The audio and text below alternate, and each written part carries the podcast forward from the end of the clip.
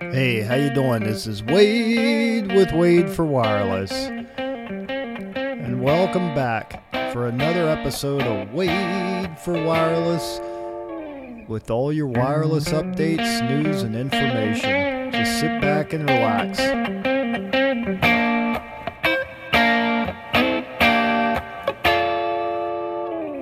Welcome back. It's another episode of Wade for Wireless, and this is Wade. Today, I want to talk about interactive kiosks, but it's not an interactive kiosk, it's a smart city hub. It is the keystone of any smart city. I'm telling you, these things are awesome. They're being deployed, they're real, they're out there, they're actual devices that people love, but they serve more of a purpose than you know. When we think about the kiosks, we think about the cool things like Kansas City has them, New York City has them. You know, you have Link New York City, Link NYC. The UK, London has them, Link UK. I mean, they're really cool, right? Dallas is putting them in. You know, all the major cities are putting in these interactive kiosks, not only because they're cool, they're interactive, the tourists love them, the residents love them, but because they serve a purpose when you look at these things, they, for one, they're really cool. I don't know if you ever saw one up close and personal, but I was up at CIVIQ and I, I, I worked with SmartLink and I'm trying to work with more kiosk vendors because this is something that I really would enjoy uh, deploying out there. It's cool. But while it's cool, if you don't know what a kiosk is, just picture something that's about seven or eight foot high, a big, big interactive display right? Just picture your cell phone, plant it in the ground with a big display like an iPhone or a Droid, and you can tap it and touch it, and you can find your way around. You can get directions in the city. You can download apps to your smartphone, and you can also look things up on it. It's very easy to work with, very interactive, very uh, intuitive. The new ones are not clunky at all. They work really, really well. They're fast. Generally, they have fiber run to them. I I just saw them in the cities. I saw them on demos. But I want you to realize, while it's really cool and it's interactive, you're thinking, well, that's cool, but what city's going to pay for that? I'll tell you what, every city's going to want to pay for one of these, and I'll tell you why. Because they not only serve a bigger purpose than helping tourists and residents get around, than showing them the videos of the city, having advertising, all the cool stuff, but they're going to show you how this, this the reason I'm trying to get my words out. I'm so excited the reason this is going to be the keystone of the smart city is because this particular device can offer so much more, and let's get into it.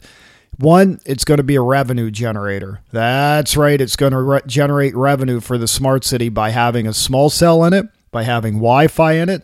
It's going to be a fiber hub. Not only that, but you can advertise on it. And the advertising is more complex.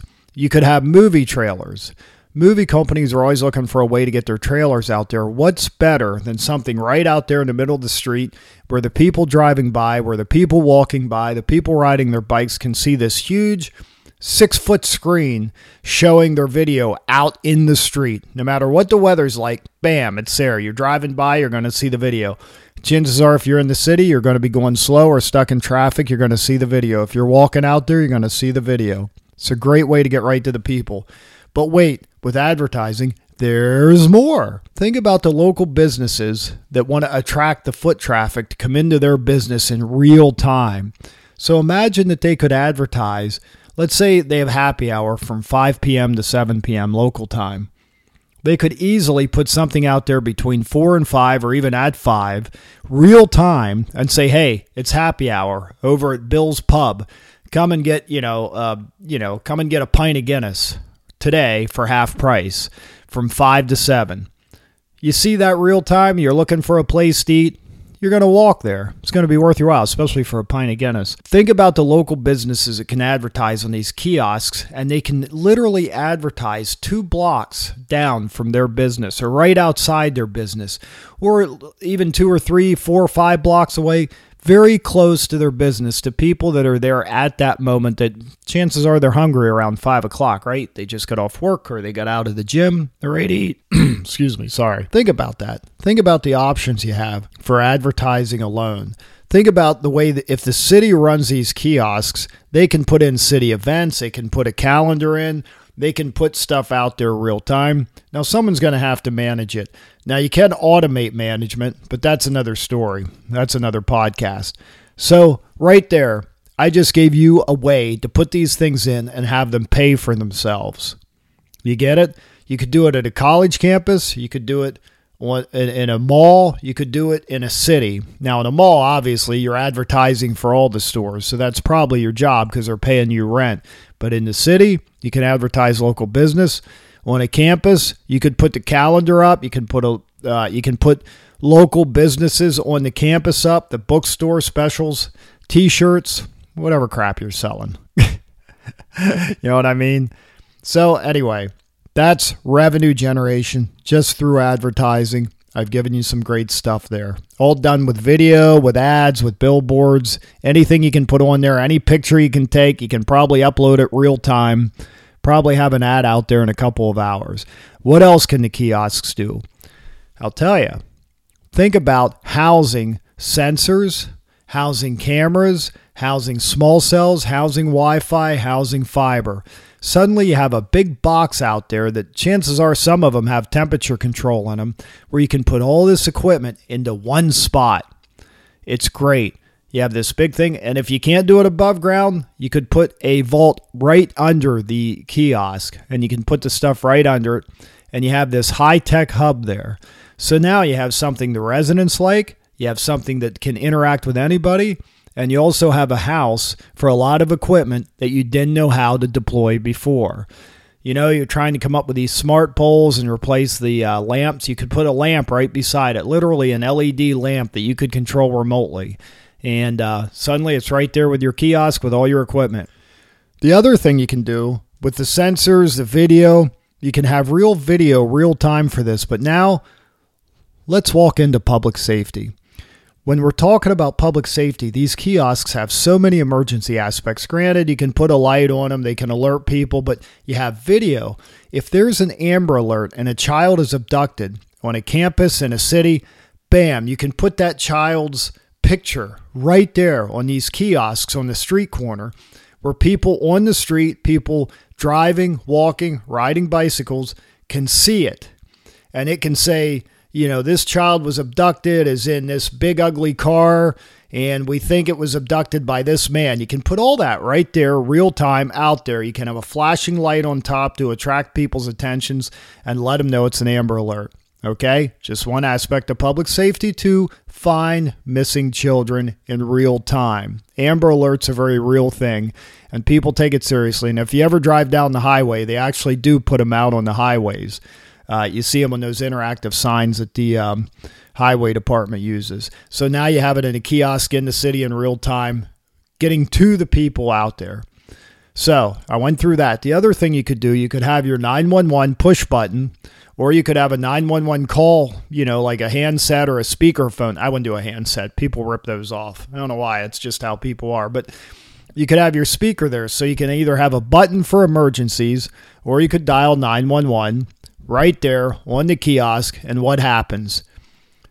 The one thing I did mention about the kiosks is that they're all connected. Chances are you have some central platform somewhere that can be connected to the 911 center, the dispatch center.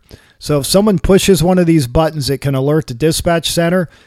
They could turn the camera on real time. If there's LED lights that are controllable, they can turn all the LED lights on at the same time, right there from one command center suddenly they can see what's there, they can hear what's there, they can turn the lights on, they got a bright light, and they can also put commands up on the interactive kiosk on the display. You have a lot of means for communication.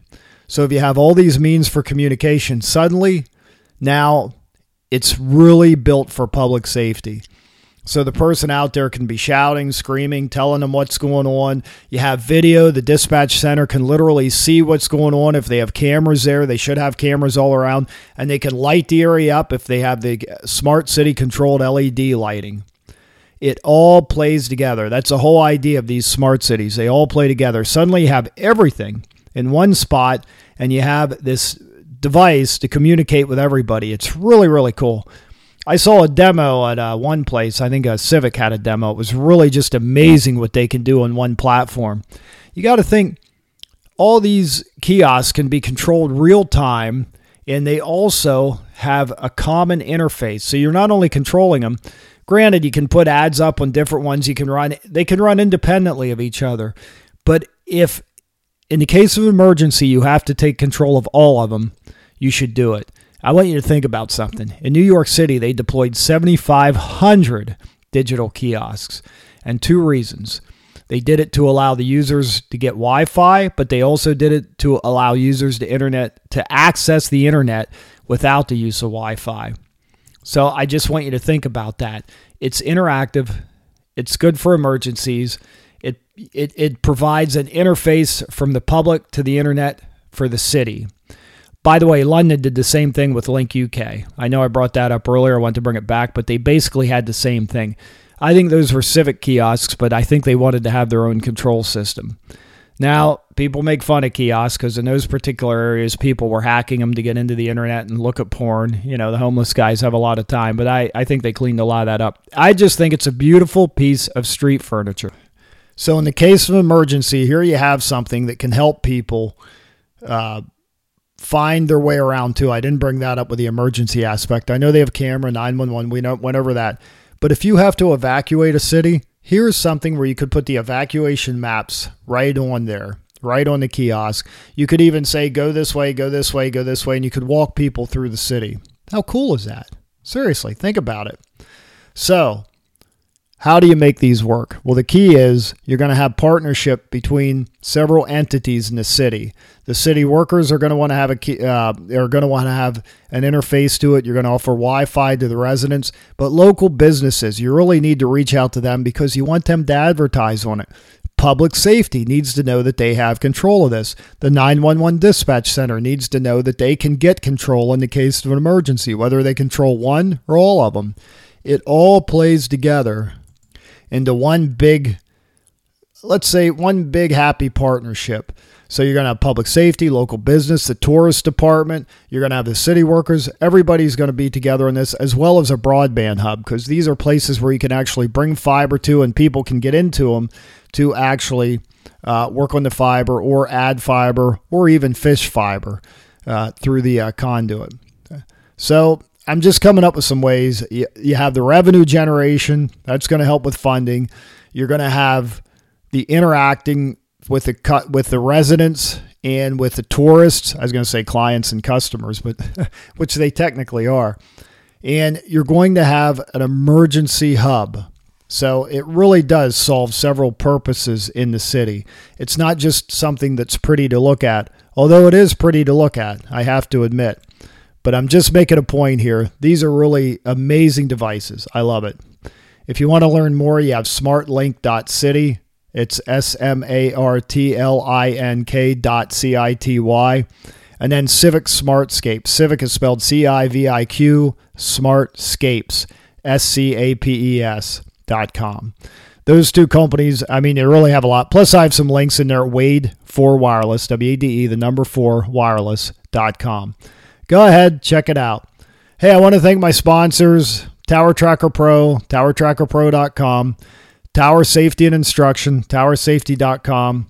And also, I have several books out there LTE Deployment Handbook, the 5G Deployment Handbook, Learning 5G, Smart City Use Cases will be out by the end of the year.